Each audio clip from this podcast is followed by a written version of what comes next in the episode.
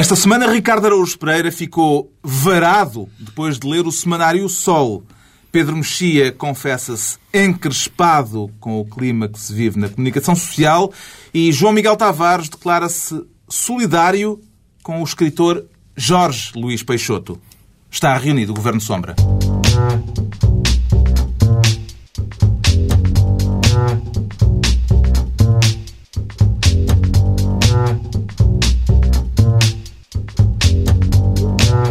Viva, sejam bem-vindos todos aqueles que resistiram a esta semana de psicodrama em torno da lei das finanças regionais e da ameaça de queda do governo por causa dos dinheiros a transferir para a Madeira. Vamos falar disso mais adiante neste Governo Sombra com os habituais e inamovíveis João Miguel Tavares, Pedro Mexia e Ricardo Araújo Pereira.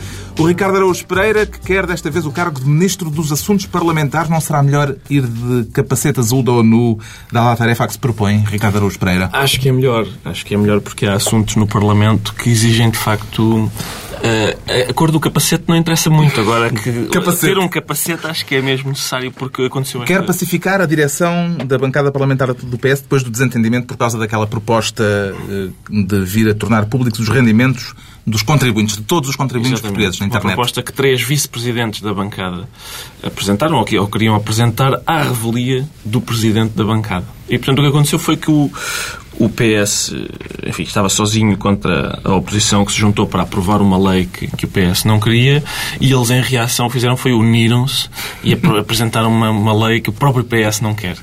Uh, e, portanto, isso é, foi, foi, achei muito bonito isso. Francisco Assis não podia ser mais veemente na recusa desta proposta apresentada pelos teus três vice-presidentes. A minha discordância em relação a ela vai até ao ponto de garantir que, enquanto eu for presidente do grupo parlamentar, não haverá a apresentação de nenhuma proposta dessa natureza assistimos a uma mera descoordenação ou este é um episódio de tentativa de revolta na Bounty, Pedro Mexia? Eu acho que é o que o Francisco assiste a exagerar, porque quer dizer, que uma medida, se num momento destes é preciso medidas que promovam a paz social e, e, por exemplo, pôr os rendimentos de todos os nossos vizinhos na internet é uma coisa que nitidamente contribui para a paz social, sobretudo quando nós não sabemos e não temos eh, muitas vezes acesso às dívidas do Estado, que é uma coisa muito, muito simpática, mas convém ter, termos acesso aos vizinhos do lado. O que eu queria também a dizer uh, aqui em relação à descoordenação do PS é libertem João Tiago Silveira. Onde é que ele está? ele foi nomeado porta-voz do PS e não, não fala. E o que é que lhe parece a, a proposta em si, João Miguel Tavares?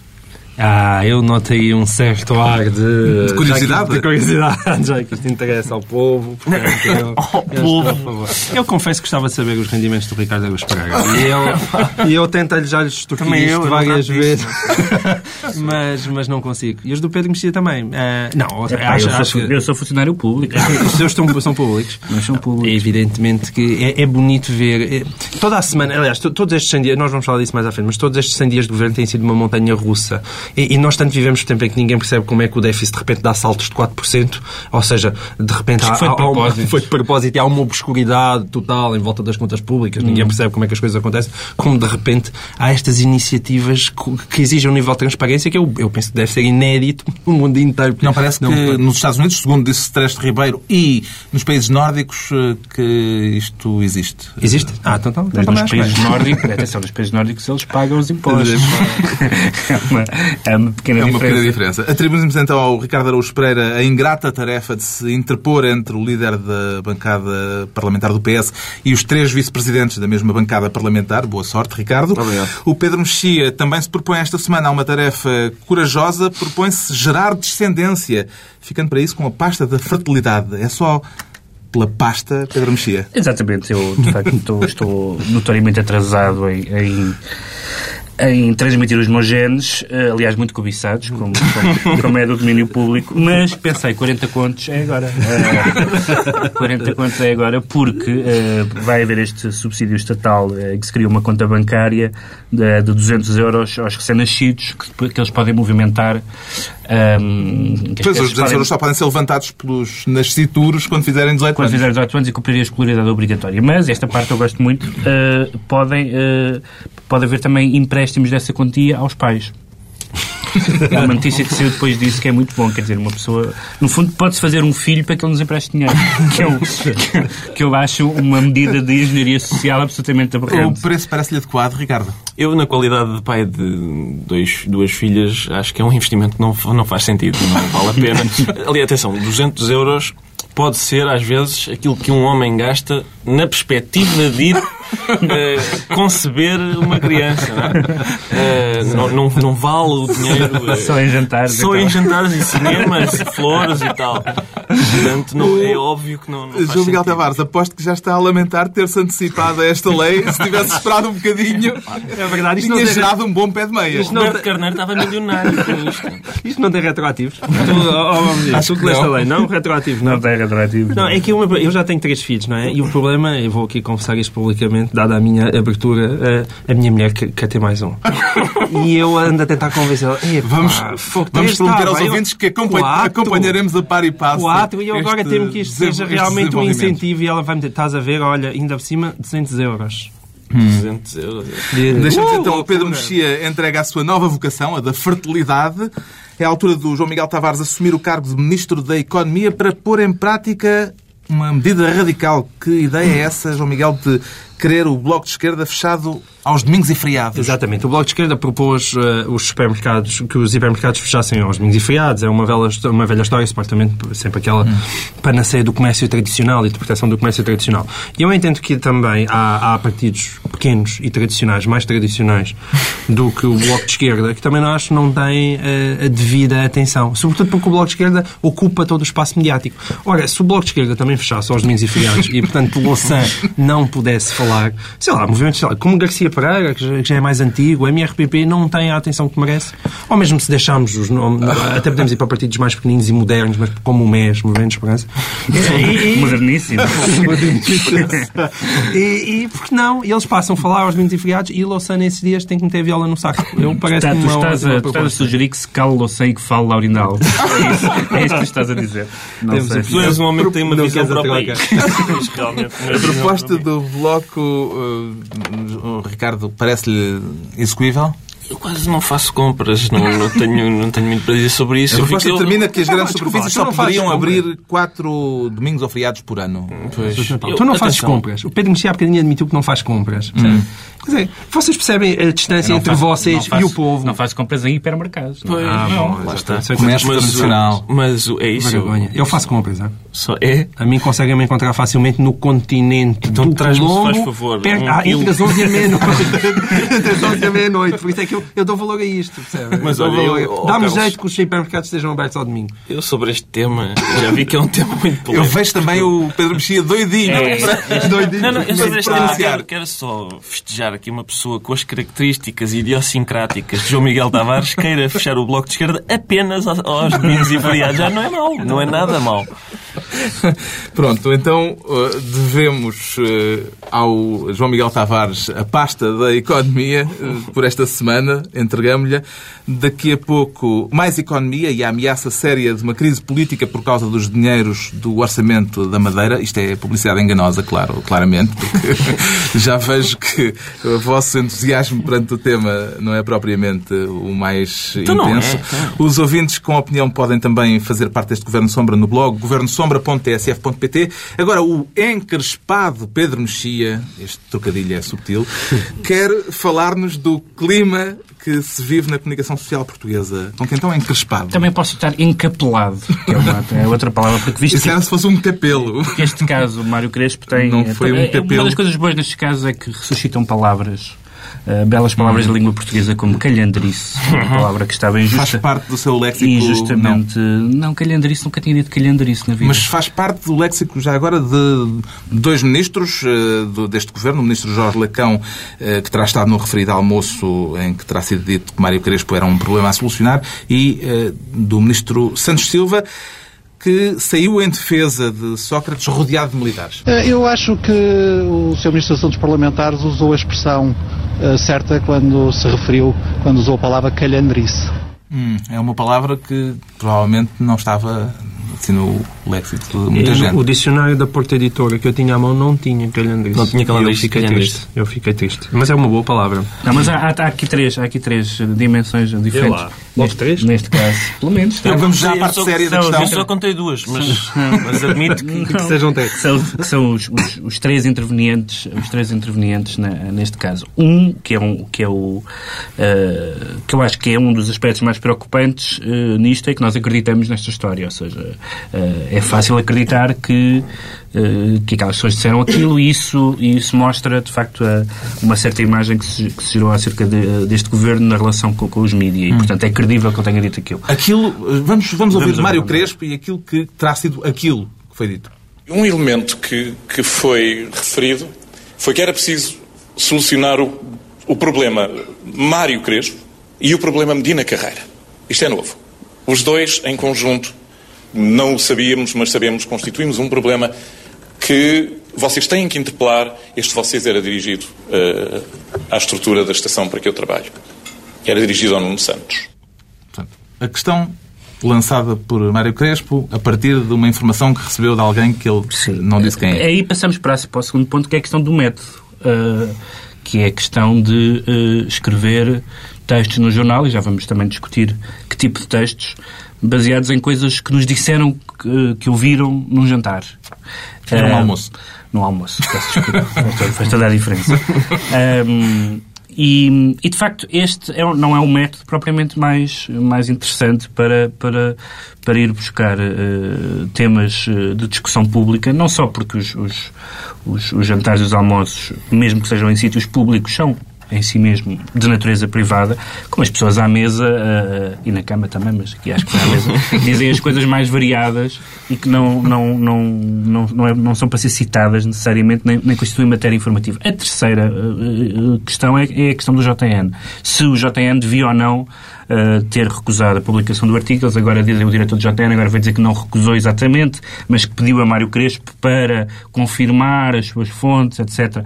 Aliás- Coisa que, aliás, Mário Crespo nega que tenha sido pedido. Ahm, é saber se num artigo de opinião, como aquilo indiscutivelmente era, se um artigo de opinião pode conter afirmações que um artigo jornalístico não pode. Ou seja, eh, tirando aquelas colunas eh, mais ou menos lúdicas dos jornais, um artigo jornalístico não se basearia numa conversa ouvida num restaurante. Eh, será que um, num artigo de op- de opinião se pode fazer isso? Eu, na dúvida, acho que sim. Não gosto da ideia, não acho que seja propriamente uma fonte credível, mas acho que um artigo de opinião tem regras diferentes e, portanto, eu preferia que tivesse sido publicado. Há aqui uma questão que é, vamos discutir eh, primordialmente a forma ou a substância? O João Miguel Tavares... Não se distingue muito bem aqui. Não, eu aqui O vou... João Miguel Tavares creio que distingue. Eu distingo. Eu, não, eu distingo a questão da, da substância, neste caso, acho que para mim é importante. Eu não, não acho que o Mário Crespo tenha estado completamente bem no primeiro artigo, no artigo que publicou, não é? Originalmente. Porquê? Porque ele conta Ele- mal a história. Ele não seja, publicou o artigo, ele Enfim, pretendia publicá-lo, não e saiu no depois- JN e depois ele saiu por portas travessas Exatamente, no, no no Instituto- site do Instituto Sá Carneiro. Há um lado ali que também não é uma coisa Há um lado aí que é não importante, que é, e eu, quer dizer, não há razões aí para, para duvidar do Mário Crespo quando ele diz que eu só mandei o artigo para o JN, não sei como ele foi, publica, foi parar ao site. E, se de repente se descobrisse que tinha sido o Mário Crespo enviá-lo para lá, eh, era algo completamente diferente, mas eu francamente acredito em Mário Crespo não faz sentido. Mário Crespo conseguiria publicar o artigo Mário, onde quisesse, Mário Crespo dizer, vai, basicamente. o Mário Crespo vai publicar uh, um livro na editora de Zita Seabra. Sim, mas não... Não, era só uma Tá. nota. Não, mas, só uma, sim, mas, só eh, uma chega. Está bem, tudo bem. Portanto, tens aí uma teoria da conspiração. Eu não tenho aí razões de, para não acreditar no, no Mário Crespo. Eu acho que ele contou mal a história eh, da primeira vez porque faz toda a diferença em termos, lá está, formais, que, que tenha havido um, um jantar envolvendo Nuno Santos, ou seja, estavam os quatro à mesa, e, ou seja, Nuno Santos mais os três ministros, é completamente diferente de os três ministros iam a passar ou Nuno Santos ia a passar e ter uma conversa de ocasião. Terá sido o que aconteceu? terá sido o que aconteceu, e isso depois é confirmado, ou seja, houve aí uma imprecisão. Um, e, portanto, isso não é, não é bom para a história, digamos assim. Agora, em relação àquilo que é o mais importante e à substância, eu não acho que um Primeiro-Ministro possa, ainda que num restaurante, possa estar uh, a falar alto, portanto, em público, basicamente para, para as pessoas todas A questão aí ouvirem. é que a porca torce o rabo, porque é, é em público que, aquilo que se Aquilo é um diz... restaurante, não é? Quer dizer, Sim. Ele está num restaurante, portanto, um restaurante ainda é um lugar público. Houve um célebre caso com Sousa Franco, que tinha um problema auditivo e que, Mas que- falava alto. Exatamente. Mas o que E aquilo que ele disse num almoço acabou por O governo de jornais. Sócrates era o pior desde Era o o tempo da, da Dona Maria II. Agora, ou primeira. se saiba, o Sr. sido Sócrates tem muitos problemas, mas um deles não é da audição. E há aqui um outro problema Ou que é a é, questão. quer dizer, é. depende E há um problema aqui que é o problema do contexto. Quer dizer, ou seja, se fosse, sei lá, a Virgem Maria a dizer isso sobre Mário Crespo ah, à mesa da última ceia, onde aliás não esteve, ah, isso Que confusão teológica. confusão teológica. É, ok, tipo, é, vai chata, era a Virgem Maria. Mas não era a Virgem Eu Maria. acho que tu, era José eu acho que tu publicavas até coisas ditas na última ceia. Já foram publicadas. Há dúvidas quanto à veracidade, mas... Ricardo, interessa-lhe mais Não, a mas forma para ou a substância? Não, pera, ainda mais? não acabou. estava eu ainda aqui a- Força, força. É Ou seja, é só para, para ser este pequeno Para rematar. a, rematar que é é José Sócrates. Percebe? E isso tem toda a diferença. Mas, é, o- eh, é, mas o Manuel restaurante- um Guedes restaurante saltou é um- da TV. Um quer dizer, restaurante é um espaço Sim, mas é José Sócrates. semi-público, vá. É um espaço semi-público, mas houve pessoas à volta que o viram. Portanto, o senhor estava ali a dizer aquilo e eu não tenho grandes dúvidas que ele tenha dito aquilo. E, aliás, ninguém desmentiu que ele tenha dito aquilo. O Nuno Santos disse aquilo não se passou daquela forma. Portanto, houve o lado das mesas, não foi assim que se passou. Agora, em termos de substância, aparentemente foi mesmo aquilo que ele disse. Ou o senhor é primeiro-ministro, eh, Nuno Santos é diretor de um canal eh, privado de informação. Aquilo não se pode passar. Ricardo, Eu ou acho- substância? Eu só. X. Eu, eu acho que não há. Só uma coisa surpreendente neste processo todo, que é, não é surpreendente. Só uma? Só uma, acho que só é uma surpreendente. O, que, que José Sócrates tenha dito isto não é de todo surpreendente, é por isso que é tão verosímil, não é? Nós, toda a gente sabe qual é o, o talento que o Primeiro-Ministro tem para gerir a relação com a imprensa e, e com os jornalistas. Não é surpreendente que o Mário Crespo tenha feito naquele espaço, porque Basicamente, que outra alternativa tinha Mário Crespo? Para começar o telejornal dizendo Boa noite, eu hoje fui falado num restaurante. Era mais difícil e, portanto... Ou quando, quando apresentava a meteorologia. Exato. Fazia as efemérides e, e passam agora três horas da altura em que o Primeiro-Ministro se manifestou contra o que eu aqui faço. Boa noite e até à próxima. Mas, portanto, num espaço de opinião, a única coisa surpreendente é o JN ter censurado o artigo com a desculpa que, pelo menos numa primeira fase, foi a que foi avançada.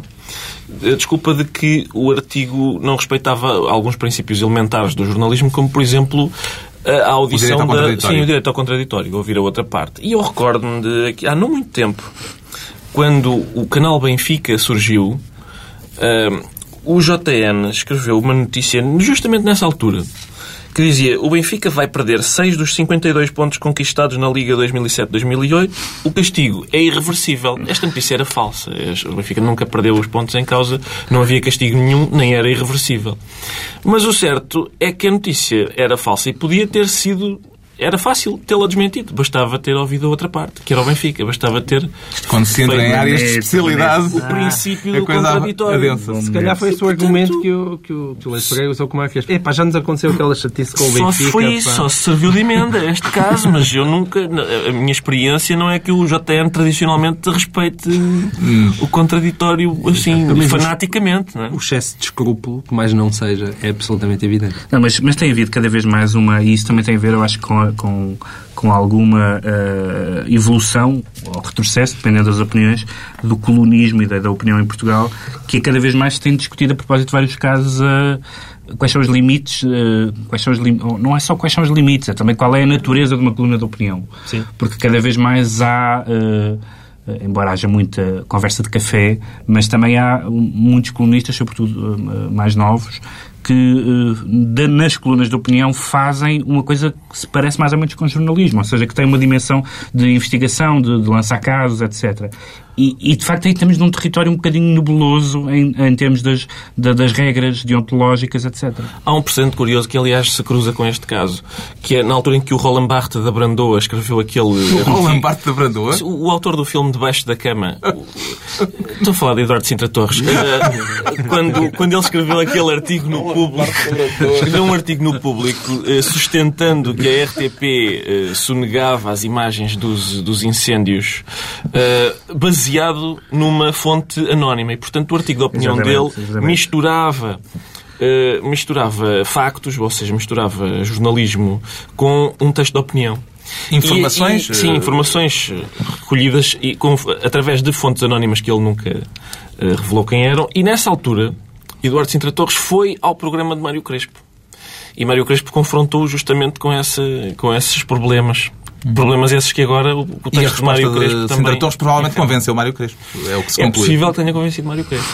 sim. Mário Crespo não convenceu Sintra Torres, que entretanto, desde então, não, não, não é especialmente amigo de Mário Crespo. Pois bem, o Pedro Mexia está encrespado e vamos manter-nos eh, mais ou menos no mesmo tema, porque o Ricardo Araújo Pereira ficou varado, mais um exemplo de subtileza, eh, com a edição desta semana do Semanário Sol, que revela aquilo eh, que chama as escutas proibidas. O que é que o deixou varado nestas revelações publicadas pelo Sol? Oh, Carlos, sabe, eu na véspera da saída do jornal eh, soube que o jornal ia avançar com aquilo e fiquei varado. Depois li o que lá estava e, e já não estou assim tão varado. Eu estava à espera de um, sabe, há um indicador hoje em dia na, na sociedade portuguesa que é o índice de calhandrice. Parece, parece uma fórmula científica inventada por um cientista albanês. O índice de calhandrice, eh, eu estava à espera que estas escutas tivessem um índice de calhandrice muito maior, eh, tivessem ali muito potencial para... Queria teatro, uma coisa já Sim, preparada sim, para queria, subir à cena exatamente. na primeira oportunidade. Queria. José Sócrates, dois um pontos. resumo. Bom, mas eu julgo que... Pois é, nós estamos Essas habituados ao, ao é? discurso direto, não é? Dizer, há ali uma...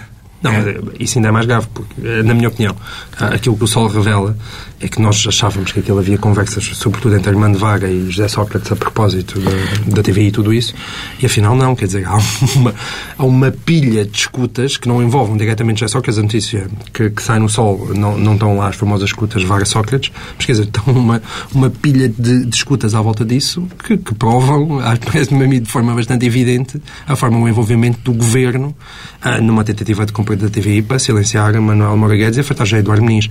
Ah, Pois é, isso há, Para so- mim, aí há quer sobretudo uma coisa que é indesmentível, falou-se muito nisso na altura, hum, que é hum, a maneira estranha como o Primeiro-Ministro reagiu no Parlamento ao dizer que não tinha sequer conhecimento do negócio, quando ele podia ter dito que uma coisa mais credível, eh, embora mesmo assim discutível, que era se é como os senhores, pelos jornais, eh, mas ele- aquela... Quando dizes aquela uma coisa mais aliás, credível, ela quer dizer ainda assim falsa, mas mais credível. é? Não, mas é, é- o, o certo desplante com que ele disse aquilo, não- nunca ouvi falar disso. PT, não é? Foi um... Foi um O que ali está, o que ali está, quer dizer, é coisa que já se falava, mas aquilo são, são seis páginas de, de- de factos e de, e de pormenores de investigação, não é? Aquilo é, é material à séria. Eu, aliás, eu, eu estive a ler aquilo uh, hoje, uh, sexta-feira ou ontem, se as pessoas nos estiverem a ouvir no sábado. Quer dizer, a mim o que me parece evidente é que se isto não for realmente, uh, se não fosse mesmo a República das Bananas, em qualquer que sítio decente, José Sócrates demitir-se-ia na sequência disto. Ele pensou nisso. uh, Sim, alegadamente. ele, ele pensou nisso em relação às Mas finanças regionais. por mas- outras razões. Por outras razões. Agora, eh, José Sócrates admitir-se-ia e, e o próprio Pinto Monteiro, eu tenho as maiores dúvidas, tenho condições de ficar no cargo. Aquilo que é uma coisa de uma gravidade enorme, não vale a pena jantar aqui com floreadinhos. Quer dizer, nós é que daqui nada, José Sócrates, José Sócrates acho que nos, de, de repente consegue nos habituar a tudo.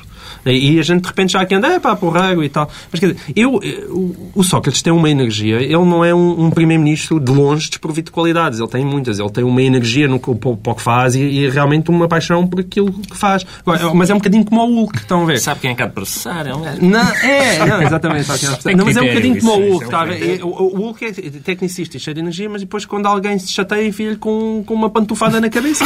Agora, é igual, quer dizer. E, e no futebol eh, é chato, mas epá, é chato fazer aquilo, levas uns, uns jogos de suspensão. Mas um, para um primeiro-ministro é uma coisa absolutamente inadmissível. Quer dizer, Eu acho não que é esse, dizer, vai, esse vai. exemplo tocou o coração do Ricardo Araújo bem, Pereira. Enfim, sempre que é uma metáfora futebolística, eu, as minhas orelhas arrebitam. Eu não tenho interesse, muito interesse por isto agora. O quê? Falou-se em bola? É pá, deixa ver. Mas eh, eu, eu acho, eu já escrevi, aliás, sobre isso e, e, curiosamente foi em sede próprio. O, o Primeiro-Ministro tem essa sorte que é uma pessoa estar envolvida num escândalo é gravíssimo.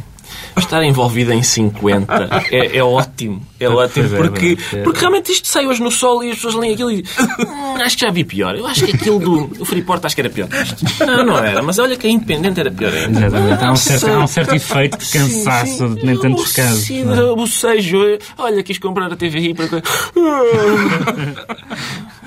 Pois, mas não pode, não é? Vai voltar a falar é de violação de segredo de justiça? Não, Gera- o, o Sol diz explicitamente que não é violação de Que justiça. seja. Mas que o caso transitou em julgado. O que é muito bom. É muito bom.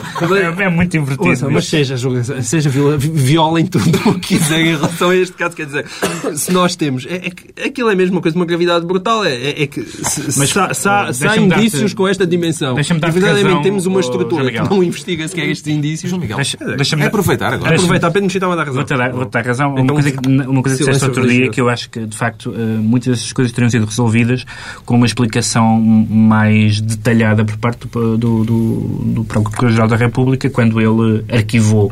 é? Pro- provavelmente podia-se ter, eh, se, este- se estes factos tivessem sido eh, respondidos e desmontados pela, pelo próprio Procurador-Geral da República na decisão de arquivamento, nós estaríamos um pouco mais esclarecidos. mas é que o problema é que ainda é mais grave que isso, porque estes factos todos que o Sol é noticiado não têm sequer diretamente a ver com as escutas do Sócrates Covara? Ou seja, tá bem. as, suca- Mas as escutas do Sócrates tem com a a ver Mandevar com aquela ainda acrescentam Mas tem, aquela, tem a ver com aquela acusação do, do atentado contra o Estado de Direito, não é? Eh, que, que o Procurador-Geral da República disse que não, não encontrou indícios disso na conversa. Eh, ah, ao ver estas transcrições no solo, eh, há ali indícios disso, ou seja, quando, um- quando um- dando, dando aquelas escutas e aquelas transcrições como, como boas e como fidedignas, estamos a falar de um Primeiro-Ministro a discutir o controle da comunicação social e isso pode ser facilmente enquadrável num atentado ao Estado de Direito. E aquilo continua. Portanto, isto é só a primeira. É porque supostamente ainda está envolvido o público, está envolvido o Correio da Manhã. Quer dizer, não sei o que é que não está envolvido, de facto. Curiosamente, o Tribunal de Aveiro recusou, eh, nesta quinta-feira, corresponder ao pedido interposto pelo advogado Armando Vara para que fosse levantado o segredo de justiça no processo face oculta. Não deixa de haver aqui uma certa ironia. Isso aí, provavelmente o Sol tem um exclusivo. não, não, não faço ideia. Mas quer dizer, qual é, Mas qual é a diferença de levantar ou não levantar? É um. é um- quer dizer. Neste momento, parece que, de facto, a diferença Para os jornais não. é mínima. Para os jornais não há nenhuma, não é? Eh, Aparentemente. Temos então o Ricardo Araújo Pereira varado a juntar ao Pedro Mexia encrespado e para amenizar, voltamos para a cultura com o João Miguel Tavares a declarar-se solidário com o escritor Jorge Luís Peixoto. Quem é o Jorge Luís Peixoto, José Miguel Tavares? Ah, bom, o Jorge Luís Peixoto é um... Quem é o Jorge? Quem é o Jorge? Luís Peixoto, Nós temos provas José de quem- Miguel- José, José Miguel, Miguel Tavares. Tavares. Nós temos provas de quem é o Jorge Luís Peixoto. O teu nome é Jorge. José Luís. José Luís. Vamos contar a história desde o princípio. O Primeiro-Ministro juntou numa mesma plateia um grupo de uma centena de jovens para comemorar os 100 dias do governo e entre eles estava o autor do romance O Cemitério de Pianos. Chamado, chamado José Luís Peixoto. Jo- Não não é Jorge? Não, acho que agora não é. Acho que é. Esta semana é José Luís Peixoto. Ele podia ter respondido ao Primeiro-Ministro morreste-me. e, mais- e nenhum olhar mais. Mas, enfim, para uma pessoa chamada José Sócrates, como é que este se chama? Jorge. É, é- é o mesmo nome, é o mesmo nome. José, eu sou José, tu és também José. E eu Vou tô- fixar. E eu estou solidário, porque eu acho que o José Luís Peixoto não, não merecia isto. Eu, eu provavelmente merecia, porque eu, eu sou uma pessoa que já, eu, graças ao, mais uma vez ao Primeiro-Ministro, fui muito falado por causa do processo que ele me colocou. E eu tive direito a páginas inteiras. Eu tive direito a uma página inteira. Agora isso acabou, meu caro. Agora o Mário Crespo arrematou essa, essa página. Tenho Ah, ciúmes do Mário. Então tive, tive direito a, a várias peças, nomeadamente uma até de inteira de 94 horas, em que falavam de José Miguel Tavares, do início ao final.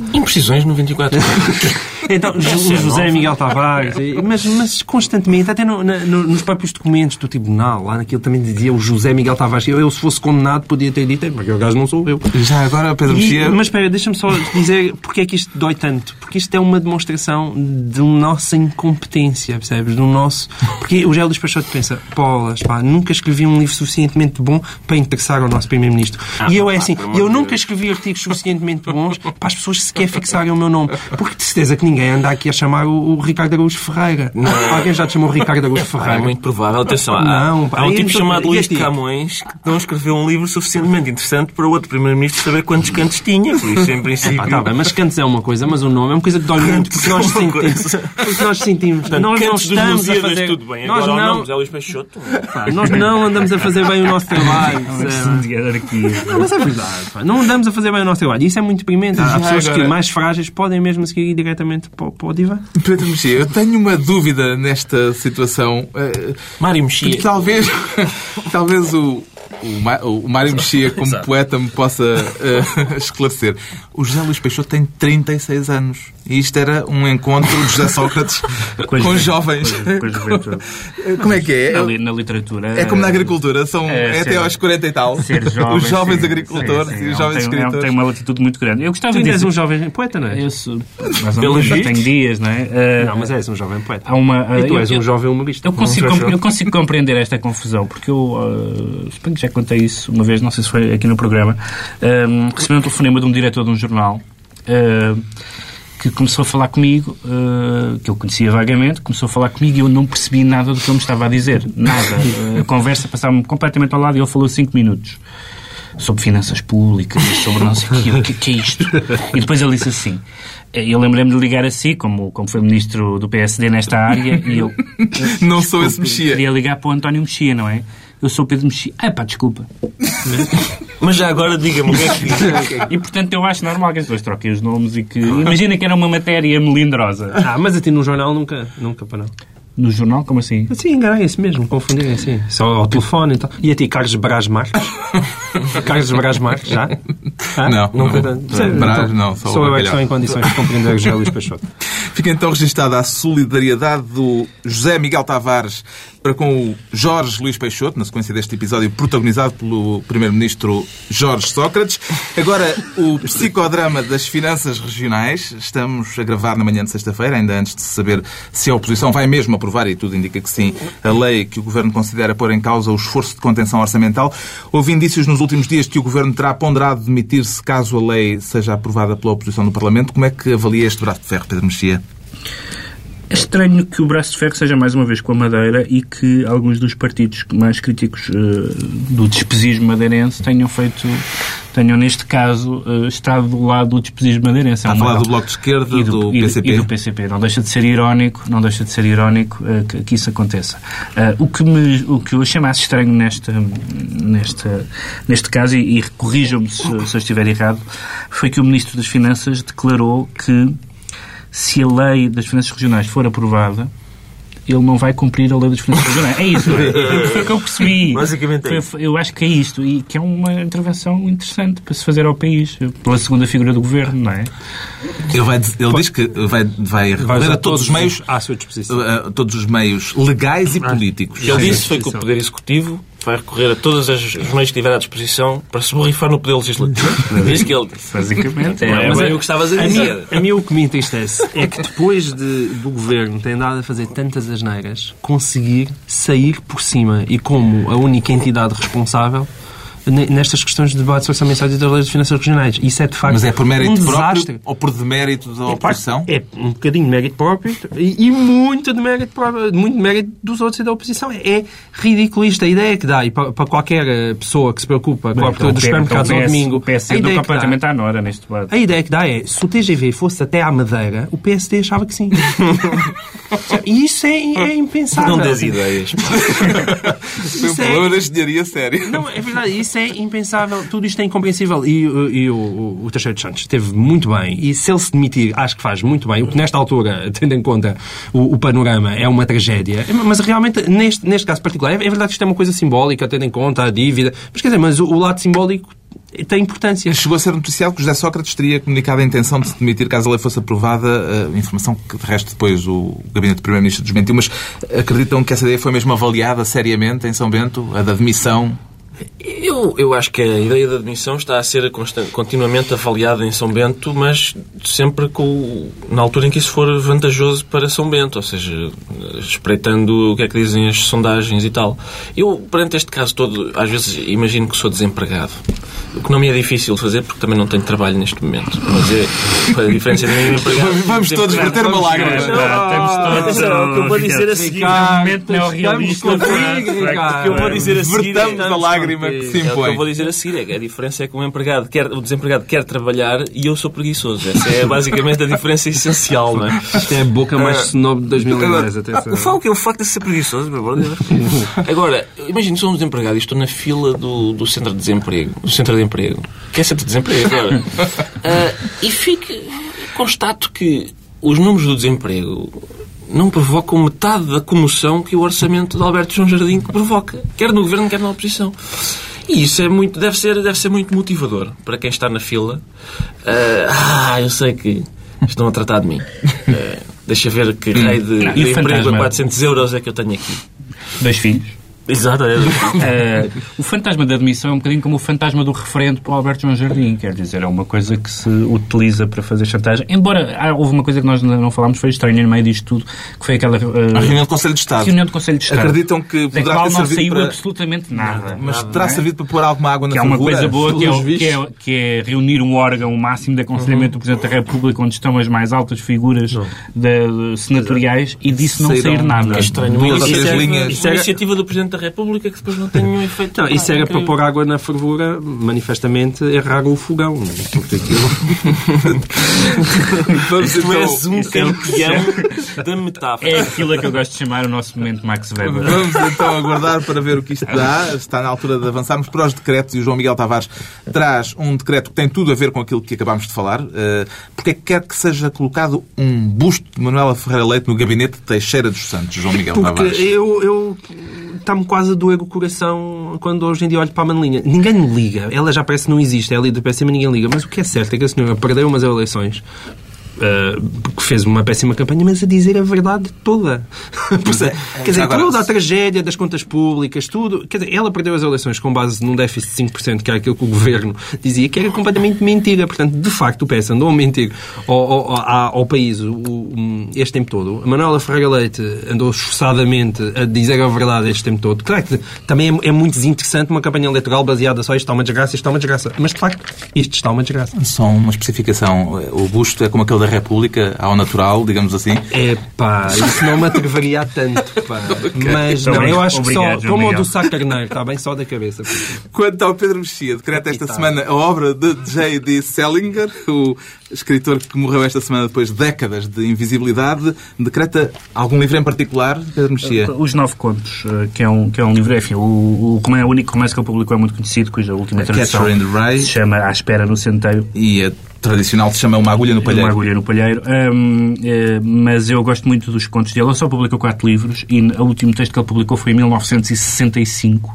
Tinha eh, basicamente desaparecido do mundo. Há uma enorme expectativa porque É mais um dos que se fala baú. de uma arca que poderá um eventualmente com baú. revelar muita coisa. Mas há uma coisa engraçada, que é este fenómeno. Há três ou quatro escritores eh, vivos eh, eh, que têm essa aura à sua volta. o Pynchon, um pouco o Herberto Heller, cá de outra maneira, que é o, o- reclamar para si a privacidade e, a- e a- e o, e o não Não podem ir a restaurantes. Não pode ir a restaurantes, exatamente. Mas, eh, além do mais, eh, tornam, tornam, aquilo acaba por ser, mesmo que perversamente, uma- um, um elemento de marketing. Ou seja, há um, há um apelo muito grande. É nós queremos saber coisas sobre uma pessoa que não quer que saiba nada. Ah, e, portanto, é muito engraçado estes eh, três ou quatro eh, escritores. Há um escritor brasileiro, que é o Radwan Nassar, que diz que, que a única coisa que lhe interessa, a única criação que lhe interessa é a criação de galinhas, é? Ah, que também deixou a escrita. E isso é, é engraçado. E o Salinger, os contos, sobretudo, que são uns contos sobre uma família disfuncional, que se chama a família Glass, são, são fantásticos e a obra dele está toda traduzida em português. Finalmente, o Ricardo Araújo Pereira decreta a inauguração da CREL. A inauguração, Exatamente. não foi Sim. equívoco. Não, não, eu gostava que a CREL fosse. Acho que resolvia alguns dos problemas de trânsito de Lisboa. Fico à espera da inauguração. Ah, da segunda inauguração, não é? Ela tinha sido inaugurada, depois houve aquele aluimento de terras que a submergiu e acho que os arque- os arqueólogos agora estão em escavações para, para voltar a descobrir reencontrar a CREL por baixo daquilo. Sim, e portanto é, é a inauguração da CREL era o que eu gostava que, que acontecesse. É uma obra pública, lá está, que não, já está feita, portanto, não, em termos de despesa pública, não, não E tem pode- custos e pode-se inaugurar outra vez, o que é uma isso- coisa... isso é sempre uma coisa delícia. Está decretado, fechamos a ata, dois a oito dias, à mesma hora, nova reunião do Governo Sombra, Pedro Mexia, João Miguel Tavares e Ricardo Araújo Pereira. O teu nome é Jorge. José Luís. José Luís.